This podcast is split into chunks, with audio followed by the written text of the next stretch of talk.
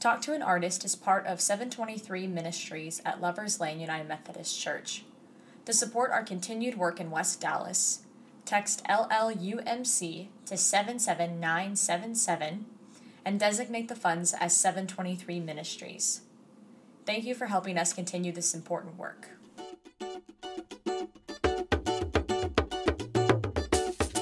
Well, welcome to Talk to an Artist, our little web series where I get to chat with artists who have been involved with Art Cultivation and ArtStillery at 723. And this week I get the awesome privilege to talk to Rafael Tamayo. Welcome to the show. Hey, thank you for having me. It's cool to be at a, you know, I've been in a plethora of Zoom meetings, but, you know, ones like these are a little bit more cool, I would say. Oh, good. I'm glad we're in the cool Zoom meeting because they can get really boring. They can. Yeah. So Rafael has been the host of Art Cultivation for almost the whole time, I'm assuming, yes? Yes, the whole time, yeah. Sweet. So you've seen his face and his awesome presence at Art Cultivation, but for those of us who haven't gotten the chance to really get to know you or to see you in action, why don't you just take a little time to tell us about who you are and what you do? Cool. Well, yeah. First of all, thank you again for having me. These are really cool. I it's funny. I always get asked to host events. And I think it's just, so really quickly on hosting events, I remember going to events when I was a lot younger and just not necessarily being intrigued or entertained by the hosts. And I would say things like, if they could just, you know, enunciate or speak clearly and, you know, it'd be okay. And so I think when I try to host things, I emphasize that. So it's really cool that people are like, hey, you should host this or come host an event for us. But at Art Cool, it's really cool. So my name's Rafael Tamayo. I am, it's hard to put a title on what I do, but I'd like to say that I'm a creative. My formal training or studying was in theater. I'm an actor by trade.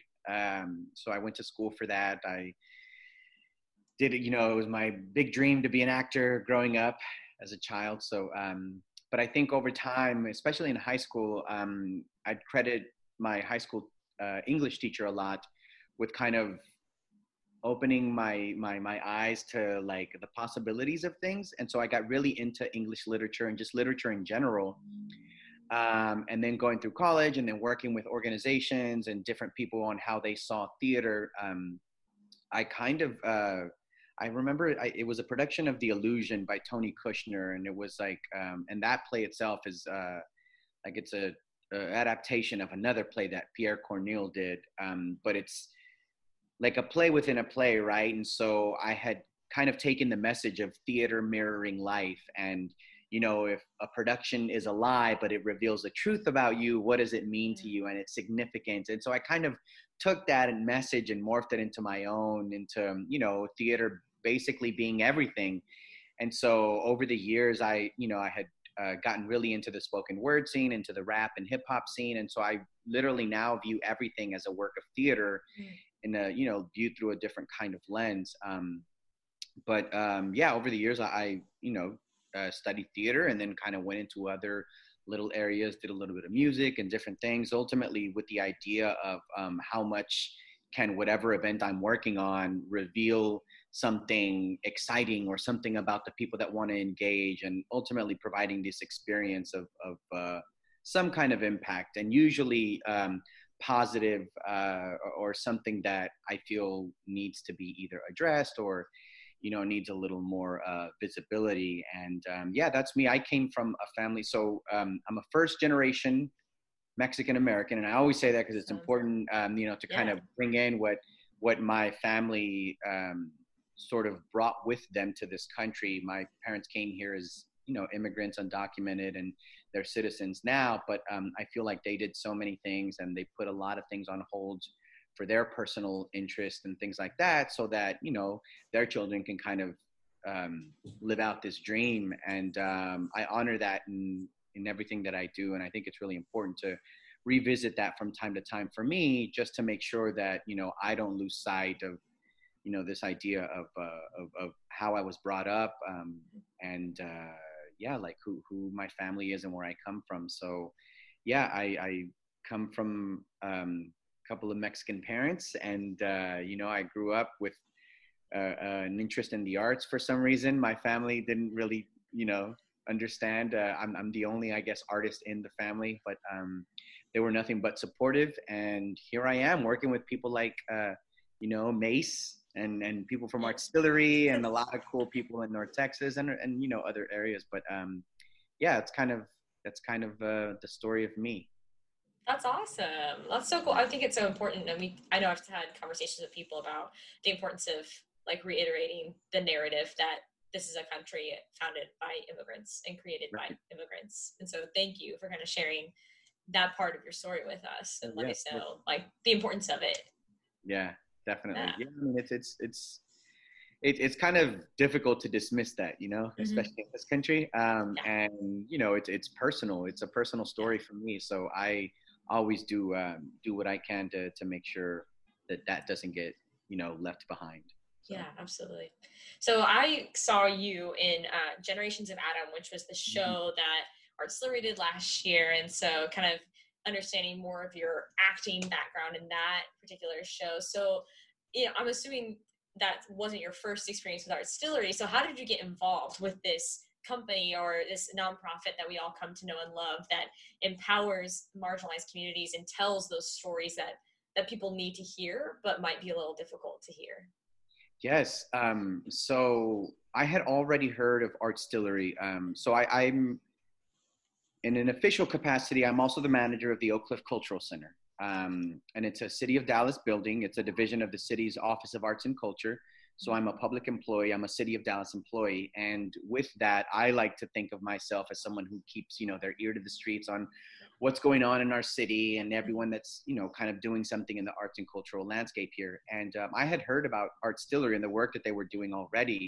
And I was like, man, this is really interesting. And then a really good friend of mine, Lucila Rojas, was in that production of The Dirty Turk along with Jonah Gutierrez. And I had worked with Jonah on a ton of stuff, and Lucila would, you know, help us out over at the Oak Cliff Cultural Center with summer camp and other events that we had. And so they were in that production. I went to go see it, and I was immediately floored, you know, because as soon as I got out of my car and started walking towards it, it was an experience. And very, very few times have I had an experience like that. And here it was in Dallas, you know, in my city. And so it was really cool for me. But again, I was more of a spectator, and I was just so like in awe of everything that they were doing. I had already admired the company up until that point. And I remember, you know, following up with Jonah and Lucila and just like, this was incredible. Like, you know, talking to some of my friends about it and just knowing that they were doing really cool stuff. And I knew that it would only be a matter of time before I got involved, whether it was, you know, me personally through an official capacity with the Oak Cliff Cultural Center or some of the people that I worked with. And eventually all of those things happened. I know it kind of tumbled into like a meeting, and I think Lucila was the one that invited me, but it was Ilknur, Lucila, Jeff, Karen Aguilar, and myself. And we sort of just hung out, and then that's when the idea for Art Cultivation kind of came to be. But yeah, I just remember knowing that I had to be in the mix somehow. And then you know, I ended up starting to host the Art Cults. And Ilknur one day said, "Hey, you should come read for this production that we're doing called Generations of Adam." And I did. And I mean, you know, I've been involved or supportive of whatever ArtStillery does ever since. So. So cool. Yeah, it seems that it has that power over people. Like the first time you come to Art Cultivation or participate, you're like, oh, I want to get involved with that. Right. You know, like it's got that grip. So you've been involved for over a year now, which is so cool, and been really part of this development of Art Cultivation. So what is your favorite memory from ArtStillery? And it can be from Art Cult or it can be from Generations. Like what's kind of this... I tend to phrase it as, what's the moment you realize like y'all had lightning in a bottle, that you knew like this was something really special?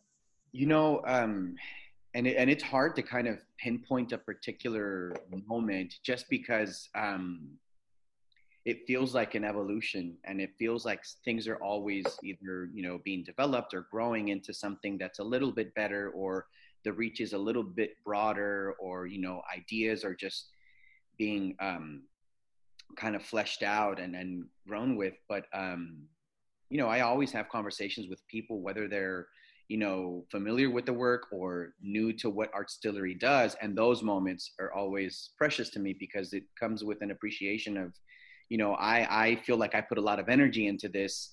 And so many other people put so much energy into it, and it means so much. And our hope at the end of the day is that it provides some kind of impact, and conversations with people show that it does that and so much more. And so those little moments that I cherish, I know one moment in particular, I was out with, we had been working on something, and I want to say it might've been a Generations, one of the first performances that we had. Mm-hmm. But I was out at the Belmont Hotel, which is not far from 723. I'll say I'm looking at it right now for my apartment. Yeah. And I was hanging out, but, you know, by that point, I had already gone through some of these experiences with ArtStillery, and I was sitting down with and so this group of this assembly was like, you know, the coolest assembly that could have had this conversation. But I was sitting with Morgana Wilborn, who is an actor, director, professor, photographer, all around Renaissance woman of Dallas. D.R. Man Hansen, who is an incredibly talented actor. He's a producer, does Cine Wild at Texas Theater, Conchetta from Mindfully Embodied, and Ilknur, obviously, of ArtStillery. And so we were having these conversations about, you know, kind of what guided us to where we were at that specific moment, and what about our stories we wanted to kind of incorporate into what we did, and what we wanted to do to fulfill ourselves, and what we felt about the work that we were doing. And, you know, those conversations that we would have up until that point were little tidbits about, you know, what we were doing. But that conversation that night really kind of solidified my trust into ArtStillery as an organization, into that group of people.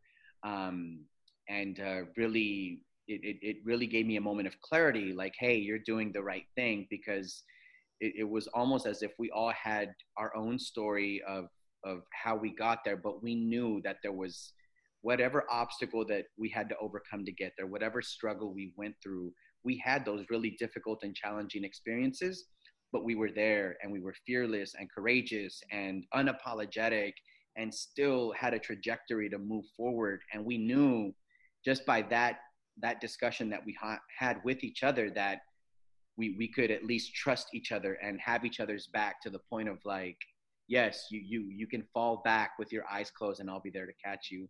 And that was a really inspirational, you know, discussion that we had, because every one of those individuals brought something to my mind, where it's like, you know, it's like assembling this army where you feel like you can take over the world with the arts, you know? Yeah, it's really cool, because if you talk to any one of those people, they are amazing, and they do some amazing work. And when you surround yourself with people like that, I mean, you could literally do anything. And that's one of those memories that I kind of hold near and dear to my heart. And it really kind of propels me to the work that I do, because I feel like our work is so aligned. ArtStillery will always be a part of it, whether, however small or large, that tends to be in my life, so. That's so cool. What an incredible experience, and just being able to share, like, y'all's stories, which I think is a huge part of what ArtStillery does and what we do at 723. I know I talked about on Friday at our event, that 723 is a space of refuge and narrative, and the need for that balance. And so I've been talking to a lot of people about stories and the importance of telling their story, especially in performance and art. So kind of taking a shift toward more of, you know, individual artistry and what you do. Do you have a memory or something? Oh, my Siri came on. No. I hate that every time. Technology, gotta love it. She's always like, hey, do you need me? I'm like, I never ask for you. Ever. No, I never need you. Great, thank you for that. What was I gonna ask? Good Lord. Oh, okay, here we are. So is there an aspect of performing or creating that you've found the most challenging, that you've come up against and been like, oh, I don't know how I'm going to overcome this, or how I'm going to break through this, or, you know? So I see you're laughing, so I'm assuming you have a good story. I thought, you know, and it's interesting because, I mean, I feel like it's the perfect follow-up question because, you know, saying all of that about that discussion with those people, you know, with that group of individuals, performing to me is, it can be a nightmare at times because I tend to have, in certain aspects of my life, I have this obsessive compulsion about things, and I won't say disorder because it's not that, but, you know, I like to have things a certain way or do things through a certain manner. And all of that goes out the window with performing, especially with something like theater. And, you know, when you put yourself in a position to be really vulnerable and open yourself up to whatever you're exchanging with your partners, it can be really frightening and scary. And I think, what's really cool about the ensemble with ArtStillery and the group of people that, you know, I got to perform with in a close proximity, it was nice to know that as a nervous wreck as I can be when things aren't going according to plan, I have that team to lean on. And I mean, every night's a different performance in theater, and every second could be completely different in an ArtStillery production. So I think for me, the most difficult thing is knowing that things aren't always going to go according to plan, but the discovery of new things, of exciting things is going to happen, and to just trust the people that you're working with and trust the process. And I think that's why I like 723 so much too, because you do feel that in the space, you know, walking in. I know there was one point in time where we had kind of stopped, and we did, you know, we had the gap of time after Generations of Adam ended and before we started the next Art Cult, but by the time we had come back for like a tech rehearsal, it was just this idea of, you know, whatever we had to carry on our shoulders, there was a relief, and you were in a moment of like, oh, okay, I'm safe, and I can be brave again, and it's okay. And, you know, the combination of space and people will calm the nerves every time for me. That's so cool. I'm so glad the space can be that for people. Like, it just makes me feel so good about what we're doing and what's happening there. So going on with this idea of creating and being involved with really creative people, what inspires you? I know this is a really weird time where we're all kind of like at home, we can't go places, we can't interact with people. And so some people might be short on inspiration. So is there like kind of like a go-to for you where you feel like, yes, this is where I draw inspiration for my work and my life? Yes. I mean, and during this time specifically, I think a lot of us are figuring out, you know, what's going to happen. You know, we're trying to understand what's happening now, and it's kind of difficult, you know, for me to process. But I feel like, you know, I've been so fortunate up until this point to work with, you know, a wonderful group of people where I can consistently look at, and I can't flip through Instagram or Facebook and not be inspired by some of these beautiful people. And that's amazing to me. I mean, I'm so lucky. And so, you know, to be able to look at that and look at what ArtStillery does, and look at my family and you know, and those kinds of things, in moments of reflection, I know that there's always going to be, you know, work to do. And there's always going to be some type of inspiration. It's just that I think the way that I translate that into what I put forward and what I present, we'll have to find a kind of new and improved way with the way, you know, reality chooses to kind of move forward. And so, yeah, I mean, that's kind of where I get it from. Yeah. It's been such a weird kind of experience of just being trapped at home for, I think I counted like almost 4 months now. So. Yes. No.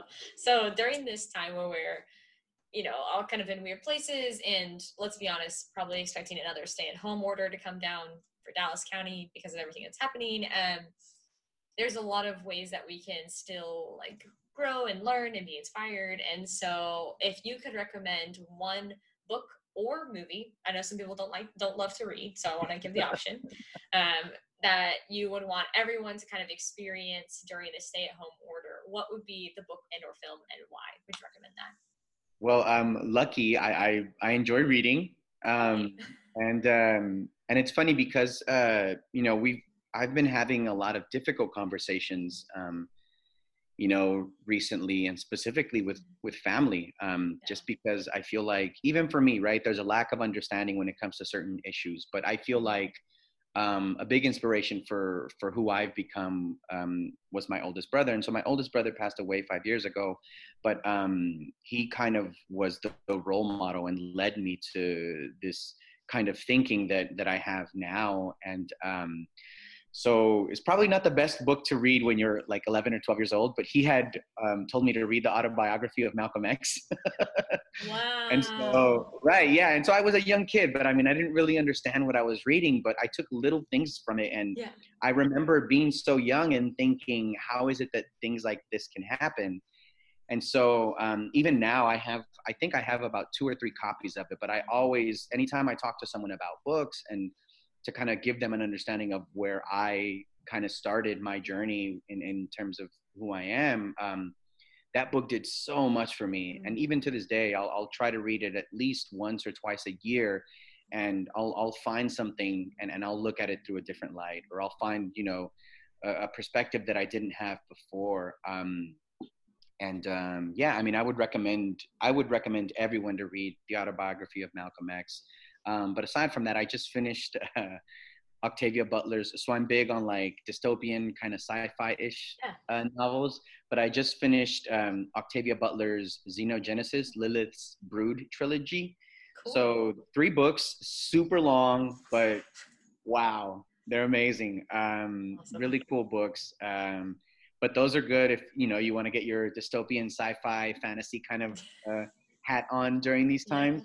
So it'll definitely keep you entertained during quarantine. And then movies, again, because of this conversation that's going on globally, a friend of mine, Amber Sims, had posted something on Twitter. There was a film by John Singleton, rest in peace, called Rosewood. And that was another film that my older brother had put me on. But it's with Don Cheadle, Ving Rhames, Esther Roll. But it's a situation where, a white community is outraged because a white woman accuses a black man of rape. And it kind of stirs up, the tensions, and it turns into like a war, essentially. Yeah.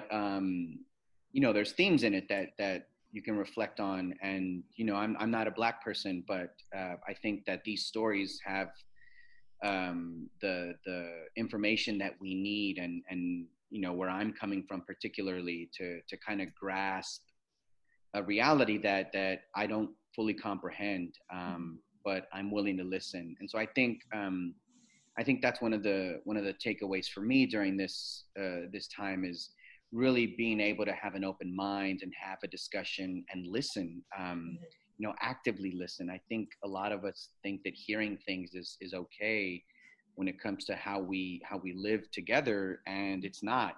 There's so much that we say with inaction, and I think actively listening is the first step that we need to take.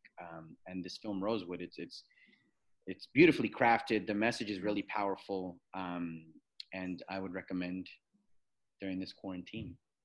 And those are great recommendations. I think it's powerful that you've recommended, 2 kind of stories about what being black means and what does that look like? Because, it's, as I've kind of said over and over again, I've had similar conversations that are very difficult conversations, but telling people like, it's my responsibility as a non-black person to educate myself on the black narrative. It's not a black person's responsibility to tell me. Exactly. Yeah, if they feel welcome to share the story, like that's their story, but I'm not going to put that on them. So I really thank you for recommending more research for people to kind of educate and learn about the black narrative in America. So I have one more question, and it's the question that I don't send anybody, but I ask it every time. I keep thinking it's going to be a surprise, but I'm assuming it's probably not a surprise at this point. So, oh well, here we are. So the final question that I ask everybody that I'm really interested in hearing, because I think each person kind of falls along the same like spectrum, but they all recommend different things. It's very interesting. So the question I ask is, if you could broadcast one or two sentences to the entire world and everyone would really receive that sentence and soak it in, and let it kind of make a difference in their lives, what would your sentence be? You know, I thought about, and I think about this all the time, in terms of like what I would like to convey, mm-hmm. or what message I would like to send off. And it's as much, I think it's as much a message for myself as it is for the world. But for me, it would be love all that you can.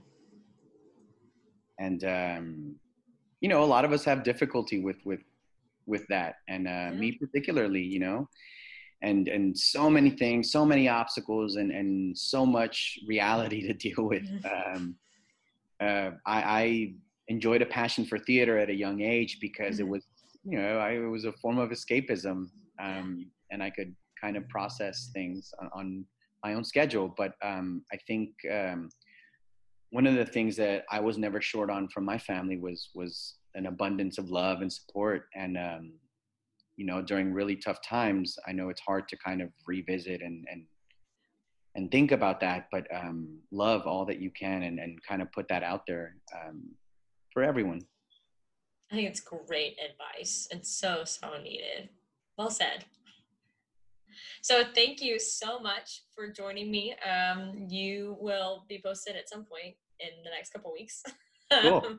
So I want to really say thank you for making time for this. I know I really appreciated it, and I know you know, the opportunity to uplift stories is so important, and so thank you for sharing yours with us. Oh yeah, thank you. I'm happy to do this, and I appreciate this a lot, so thank you for, you know, taking the time out to interview me, little old Ralph. So absolutely, it's fun. Cool.